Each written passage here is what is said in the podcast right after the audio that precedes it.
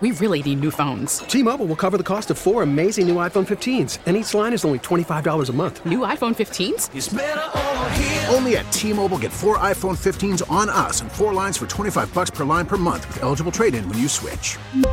Minimum of four lines for $25 per line per month with auto pay discount using debit or bank account. $5 more per line without auto pay, plus taxes and fees. Phone fee at 24 monthly bill credits for all well qualified customers. Contact us before canceling account to continue bill credits or credit stop and balance on required finance agreement due. $35 per line connection charge apply. Ctmobile.com. We get it. Attention spans just aren't what they used to be. Heads in social media and eyes on Netflix. But what do people do with their ears?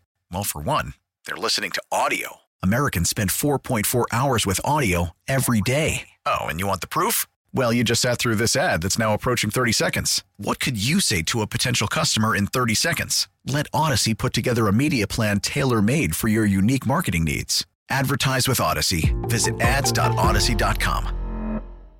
Headed to Cleveland right now. Going to actually Nice. catch the game tomorrow. Be a little Cool. chilly in the afternoon, but headed out to Cleveland right now, which is going to be a nice little weekend trip. That is awesome. Yeah. Very jealous of that Sal. You know, it's one of the the pre-pandemic items that I think maybe gets overlooked at just how close Cleveland is. Um, I have been to Cleveland for many awesome sporting events. I went to the um, Eastern Conference Finals game, LeBron James' last game um, at the Q while in uh, while he was in Cleveland. Um, me and my dad have done multiple games uh, for Kansas City Royals that are obviously the same division, so they you know see each other pretty often. Um, I think it's one of the coolest ballparks in baseball, and maybe one of the less maybe like under talked about one. I think it's a very fun fan park. Well, it's not only that. We actually enjoy just the city itself. It's very Yeah. much Buffalo. There's a lot to do. Uh, so we try to make a trip there a year. We try to plan it around a Yankees game. Um, it's, you know, it's happening now. Uh, we've gone to the Hard Rock. I'm sorry, the um, uh, the, whole, the Rock and Roll Hall of Fame. Yep. Excuse me, and some other things. Saw U2 there a few years ago during the summer. Same went to one in Buffalo that same year. But um, you know, it's nice. I, I always say this, Nate. It's not just Cleveland. It is. People forget Buffalo is such a one day drive or Yeah. half day drive to so many great cities. Right? You can go to Cleveland, Toronto. You know, this is without with the border being open, obviously. Toronto's an hour and a half. Cleveland's three hours. Pittsburgh four hours. Mhm. You can go to Boston in what six, seven hours. Philly six, seven hours. New York City, same thing. It's pretty incredible. It's pretty amazing. So I think we're very special. We're very fortunate here, and even if you want to go a little farther to like an Indy or Cincy, you can do it in a day's drive, and it's great. So Yeah. I, I think that's a uh, that's something about living here. By the way, Sabres, real quick, I want to say Yeah. last night, UPL allowing a goal in his first shot, it kind of, and then he Hmm. wins the game. So kind of reminds me of uh, Sam Darnold gets pick six, his first ever pass in the NFL on Monday Night Football. Uh, hopefully, UPL's first three years go better. But John Elway lined up under the guard, I believe, on his first ever snap in the NFL before realizing he had to move over to center. So he'll be okay. He looked Sal, I thought at times really good. Obviously, the the end of that third period, that like last seven eight minutes was a little bit of a frenzy. Two goals go off of uh, Ristolainen and stick, but all in all, Sal.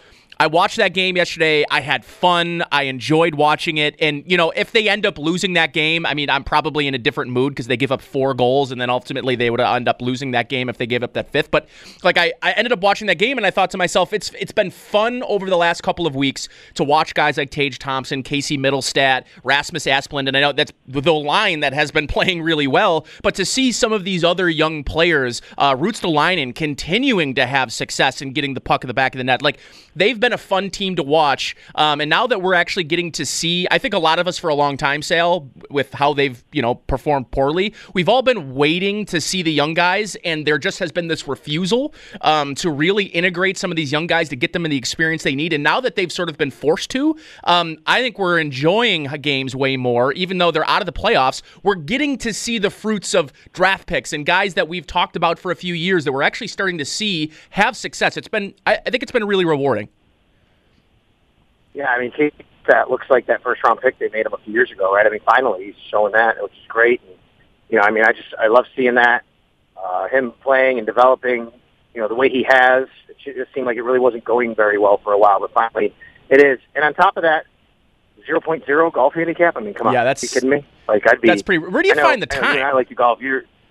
That's it's incredible. So, Right? But a lot of times, I'll tell you, we played. You and I both played with those hockey players. A lot of them, they're really good and have good swings. You know, I played with Marty. He's a good golfer. You know, I know uh, Craig Rivet. He, played he's a great. So you know, whoever it is, name a hockey player. Usually a pretty good golfer. So anyway, anyway, I know you want to talk draft. Yeah, um, and you and I uh, were part of the mock draft yesterday that was uh, live on the afternoon show with Bulldog and, and Joe. We had a lot of fun, and I thought the exercise really revealed uh, a couple of really interesting facets or maybe really interesting uh, developments or ways the Bills can go at 30. And I think what ultimately our exercise proved is I think the Bills are maybe in a position more than I even maybe considered prior to that mock draft being a candidate to move up or move down. And I wonder, you know, we watched you know, we got through the first 20 picks without that defensive end, uh, the edge player being drafted. And then from 20 to 28, um, we saw really all of the good edge players kind of come off the board. And, and of course, it's a mock exercise. We're not really saying that's exactly how the board's going to fall, but I thought it was interesting to me, Sal, that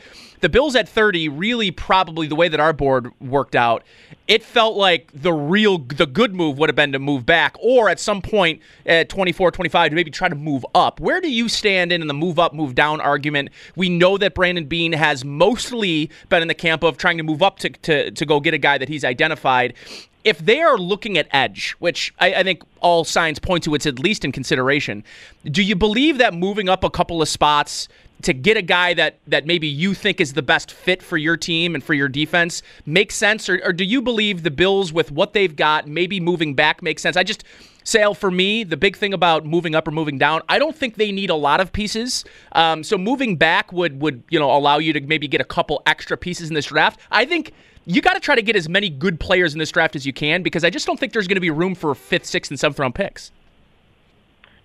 So every kind of mock draft that I've done, this has happened, and that's that's the thing. I, I tweeted yesterday a list of players basically that you know are gone every time I've done some of these mocks with people around the country. These are not just, you know, me and you and, and the mock we did last night, people in Buffalo.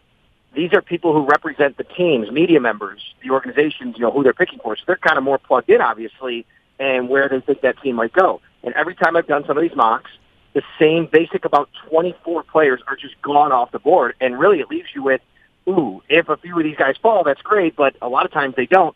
And almost every time, I just don't like the way the board falls for the Bills. Yeah. Don't like it. And as you know, and I've pointed out many times, teams rarely have more than like 20, 21 players with actual first round grades. Know, the Bills aren't going to get a player most likely at 30 that they actually have a first round grade on. So, so if you want to do that, you have to jump up to about 20. That's costly. I would prefer them to move down. I prefer them to move out. I know we're going to be waiting until about 11:30 for their pick, and if that happens, you know they're going to trade out. But I think that's probably the better option. But sure, if they see a guy falling, if they do the first round grade on, it gets to 21, 22, maybe even now suddenly you're like, okay, like we just can't pass up because we're not going to get a guy that has that first round grade. And I just think that it's foolish to keep pigeonholing them into a position, which I think yesterday's exercise proved, Nate. People talk about positions way too much when it comes to drafting. Yep. It's players. You draft good players. You worry about the position later. The only way the position to me comes into play, it's not about need, it's what you don't need. They're not going to take a quarterback, right? I mean, I don't see them taking a safety. But if you, but almost almost every position is a need in some capacity. It doesn't have to be a starter to be a need. Yeah, and I think that's maybe the best point about this Sal is, you know, uh, and I also think the conversation maybe gets even more interesting when you consider some of the talk over the last couple of days about one of these quarterbacks that are in the sort of the back end uh, can maybe considered in the second or third round day two picks and the three guys i'm really thinking of is stanford's davis mills uh, florida's kyle trask and uh, a&m's uh, kellen mond. If, if, if a team like and, and, a team like washington makes a lot of sense here maybe new england right? And, and maybe do you, do you consider a trade with new england if they're calling you to try to get back at the end of the first round to maybe secure one of those those second tier quarterbacks, and maybe there's your option Sal to kind of move back. Um, but I I agree with you with. You heard the Bills? You mean? I, I would not entertain that for New England. If you do not, you do not let a team in your division come up to get a quarterback. So I think I think I totally agree with you. And I, I, I, before we keep talking about the draft, it actually makes me want to ask you about the trade that happened yesterday because I totally agree with you that you don't take an in division uh, and you don't want to give uh, a division rival, especially the New England Patriots, a chance to get the quarterback of that that they want for the future. Uh, what was your thoughts when you saw that trade happen yesterday? I, I for, personally the value that was exchanged, I thought Kansas City won it. Um, they ended up with a player and a second round pick, and you know the the Ravens end up with an end of the first round draft pick, which is basically a second rounder. So I did not love the value that the Ravens got in return. I thought that they got a little taken advantage of. But even if even if you throw the value out Sal, the Chiefs are your like they're the one team standing in the way for the Ravens. You could argue the Bills are too, but like the team you have to beat and get over the hump, the team that has done it is the Kansas City Chiefs, and you just help them get better at a position they really needed. I just that doesn't make a world. I would apply the same principle you just applied with not trading with the Patriots to that trade. If you're the Ravens, I just I hate that trade for the Ravens. Yeah, I, I understand where you're coming from. It's not like it's the Jaguars trade. Yeah, it's the team that is a team that you're you think you're close to and you're trying to get over. I, I think what made this trade though, and what what really ultimately kind of had to push it over for the Ravens is the money. And you're right. I agree with you. The value of the Orlando Brown to the Chiefs, what they traded, what they got back, they completely won the trade. But let's remember, they're going to have to pay him. Yeah, that's right. Yeah, that's a right. A lot of money. Okay, and and that makes it where okay, hey, I'm yeah, I'm giving you all this, or you're giving me this, or whatever. But the Ravens just didn't want to pay him. What is the reason for that? I I, I do wonder. Like, do the Ravens feel he's not as good as what his you know status is? I'm not sure. Like because there there's there was kind of like a contract impasse, if you will. There was talk of you know are, they they wouldn't be able to trade him. I mean, or pay him. They weren't going to. I don't know. I mean, he's a player that's only been in the league a few years. It just seems to me that maybe there's more info there from the Ravens side of why they would be willing to do this, and then the Chiefs have to pay him, and they already paid Patrick Mahomes. This is this is something that they're going to have to invest in, which really hurts them, you know, around the roster. So, but I agree with you as far as the player. Um, it'll be interesting to see where that goes. I wouldn't, I would not allow a team in my division to trade up for the quarterback conference. You know, yeah, if the Raiders feel like you know there's some sure. about them, yeah, I'm okay with the Bills doing it. But I think your point is right about the about Baltimore. The other thing with Baltimore is we know that they're a good organization drafting. Eric DeCosta has done a great job since Ozzie Newsome left. I mean, they've always been very good at drafting, you know, and I think they feel that these are premium draft picks that they can turn into the next Orlando Brown or whatever position they take. Yeah, and and frankly, Sal, they'll have opportunities at 31 to, to snag a starting tackle. And I think the whole conversation about Brown really wanting to be on the left side, and obviously they have Ronnie Stanley, they have no interest in, in right. moving Stanley. Uh, so I think that the impasse ultimately came from this is a guy that wants to play in a position that we're not really willing to move him to full time, and he wants to make the money that's going to be associated with that position. The thing with the Chiefs, Sal, is they go out and they pay 80 million to Joe Thuney. They go out last year and they re sign Chris Jones to a big deal. They just signed Patrick Mahomes to the record deal that they just signed him to. And you start to want, and they've got Travis Kelce under a pretty big contract. They got Tyreek Hill under a pretty big contract. And we know they were willing to, to pay Trent Williams a hundred plus million dollars. And I guess I'm just wondering, you know, Orlando Brown Jr. is likely going to be in that conversation, the 80 to 90 million dollar conversation for a starting left tackle. And you don't trade a first round pick unless you've got plans to do that. So I wonder, Sal, like, where, when does the well kind of dry up for them? It just, like with the Bills and being up against it, I mean, they're paying two guys, three guys that kind of money. Uh, the, the Chiefs are paying six guys that kind of money. It just seems like eventually those $100 million contracts have to come back to bite them in the butt at some point. Yeah, I mean, it will, but I mean, I think their what their philosophy is, A, yes, they're paying Patrick Mahomes a ton of money. We know that. He also isn't making as much as maybe um, people thought he would make or could make because they they basically spread that deal out for ten years, right? And then they actually even restructured to kind of free up even more cap space this year, but you know, gave him a little more flexibility. But he's still making a ton of money. And if you look at their roster, what it is, it's super top heavy with salaries. There's no middle class. They yeah. have a lot of cheap labor at the bottom. At some point, the Bills are going to have. Even Brandon Beane said that, and you know, said like, yeah, of course, these guys are making a lot of money, but cheap labor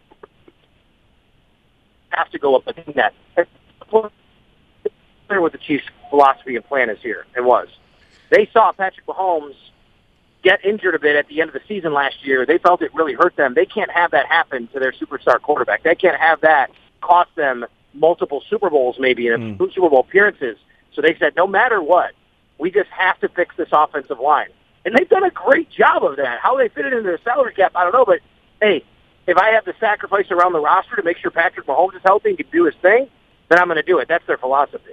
All right, Sal, last two things I want to talk to you about is kind of going back to our mock draft yesterday. Zaven Collins on the board at 30 when all four of us picked. No one uh, pulled the trigger on Collins, the linebacker from Tulsa. Talk to me a little bit because uh, I when we talked about it live on the on air yesterday during a draft, I really loved a lot of your points. Um, I share the same thought process of why even if he is the best available player on the, on the board, I you either move back or you, or you, you move to the next guy. I just I don't believe the idea that, you know, the Bills want to be a team that plays more 4 3 looks, more base looks. Their base defense is nickel. And as much as maybe people keep bringing up Lorenzo Alexander when talking about Zaven Collins. And I, I, I don't know. I'll, I'll, let you kind of explain your, your thought process because I thought you explained it really elegantly yesterday. But I, I don't know. I, I don't get a lot of the. I, I, I get the love for the player. I do not see any of the fit. So this goes back to the philosophy of what I just said a little while ago, which is it's not about need; it's about what you don't need. Right. So let's say you're on the board at 30. Zaven Collins is he is your highest rated player, and I mean unless he's like super high rated at 10, I mean you're going to do that just because you just can't pass up that kind of value. But let's say he's your highest rated player, and you know you have a few a little bit of a gap to the next guy. You have you just ask yourself one question: Okay, he's our highest rated guy. We believe in taking the highest rated player but are we completely set at this position? I think this is where it comes in where people would have a debate, which is, I would say, yes, they are. Because they have Matt Milano they just paid. He's not going anywhere. They have Tremaine Edmunds, who I believe they're going to pay. He's 22 years old, turning 23 in a week or so. And eventually, I, I think I think their plan is to have these two guys going forward. And then you get to, well, you could still have a third linebacker. No, no, no. The Bills play nickel defense. That's what they do. They are one of the most heavy nickel defense teams in the entire league. And even if you think about the changes that the New England Patriots made with two tight ends are going to run. And maybe Kyle Pitts goes to the Miami Dolphins. They're going to run more two tight ends. And playing Baltimore, they did play 4-3 against Baltimore in the playoffs because of they weren't threatened by their passing game, right? That's why. They don't play enough. And even Lorenzo Alexander, as good as he was, that's great. It wasn't like Lorenzo was on the field for 75% yep. of the snaps, really, I don't believe, you know, at least the last couple of years. You know, so I just think that I wonder how, how is it really worth taking that player, even though he's your highest rated. Now, if your answer to the question is, are we set at the position? No, because I want to move on from Tremaine Edmunds, or you think the Bills will, then by all means, take yeah. Collins. I'm fine with that. I just don't think that's where the Bills are with that. So I think if they were to pick Collins, I do think that's an indication that they're willing to and ready to move on at, at some point, whether that's at the end of his fourth year or fifth year from Tremaine Edmunds and probably more the fourth year, but I think that would be an indication. I just don't think they're ready to do that. I think they plan having Edmunds and Milano as their two linebackers and playing their nickel defense going forward. Yeah, I'm I'm in total agreement with you on that one. And it's it's it's a weird position because at 270 pound Sal, it's sort of to me it, he's trying to indicate at that weight gaining 20 pounds i think you're trying to uh, appeal to teams that maybe view him as a 3-4 outside linebacker as an edge rusher not a traditional off-ball middle linebacker. And i think even if you think hey this is a guy that i want uh, instead of Tremaine Edmunds. I want the Bills to move on from Tremaine Edmunds and make Zaven Collins their middle linebacker. I would think he comes in here and the first thing the Bills do is ask him to lose that 20 pounds because I just don't think you can functionally play middle linebacker in this league at 275 pounds or 270 pounds when you're going to be asked to go up against guys like Travis Kelce. And I know I know a lot of people like him because of his coverage skills, but 20 pounds is kind of a lot when you're talking about losing some of that freedom to get sideline to sideline. Now, if he's trying to be an outside linebacker in 3-4, I'm all about what he's done. But if he's if he's signifying that he's trying to play off ball linebacker, I've got I've got questions about that. The Bills don't run that, right? Yeah, I right. Mean, yeah. Are they going to suddenly change to a three four? They're not going to do that. I can't see that happening. They run a four three. Sean McDermott's always run that. Uh, him and Leslie Frazier together. That that's not what they do. I mean, if the Bills were to run a three four, then we're talking a lot of differences. You know, what that's do you right. do with Ed Oliver and Star? What do you do with you know? I think Tremaine actually would fit fine in a three four, but you, you have a lot of different things now, Jerry Hughes or whatever. So they're just not going to do that. I again, I'm not telling you, I like the player a lot. Me too. There's no doubt. Me too. I just don't see how, unless they actually are willing and able and thinking that eventually they might move on from Tremaine Edmunds over the next year or so, I don't see how they look at that and go, it just doesn't work for us. So they're not going to do that. But I, I'm open to any position almost. I just think that you have to remember, you know, when we do the when we do mock exercises, of course we're going to think about things teams need because it just makes more sense to try and do the exercise. But it really is about players. It's not about positions. And I think fans are too much, especially at 30, thinking they do need this, they don't need this. I don't think it's about what you need. I think it's about what you don't need. Yeah. And you really think about, well, you're set at every position, but yeah, starters, you always need backups. You always need good players. And but guess what? A year from now, the guy where you don't need as a starter right now becomes a starter anyway, and he's still on your team for three more years on a rookie contract. Yeah, Sal, it's it is going to be a really interesting. Listen, I mean, as we come down to this, I think we're going to learn some more things as this week goes on about some of the teams and maybe where they're going to be going. But uh, appreciate you, man. Enjoy your, your your short little Cleveland trip. Enjoy the game, and uh, we'll be uh, we'll be talking a lot next week for the draft. So looking forward to it, man. All right, you too. Thanks, man. Awesome. Sal Capaccio there on the Western Hotline. Lots uh, there on our mock draft yesterday. And of course, if you missed that mock draft, you can go back on demand audio and check it out there. I think Joe also has those results up on Twitter and on uh, WGR550.com.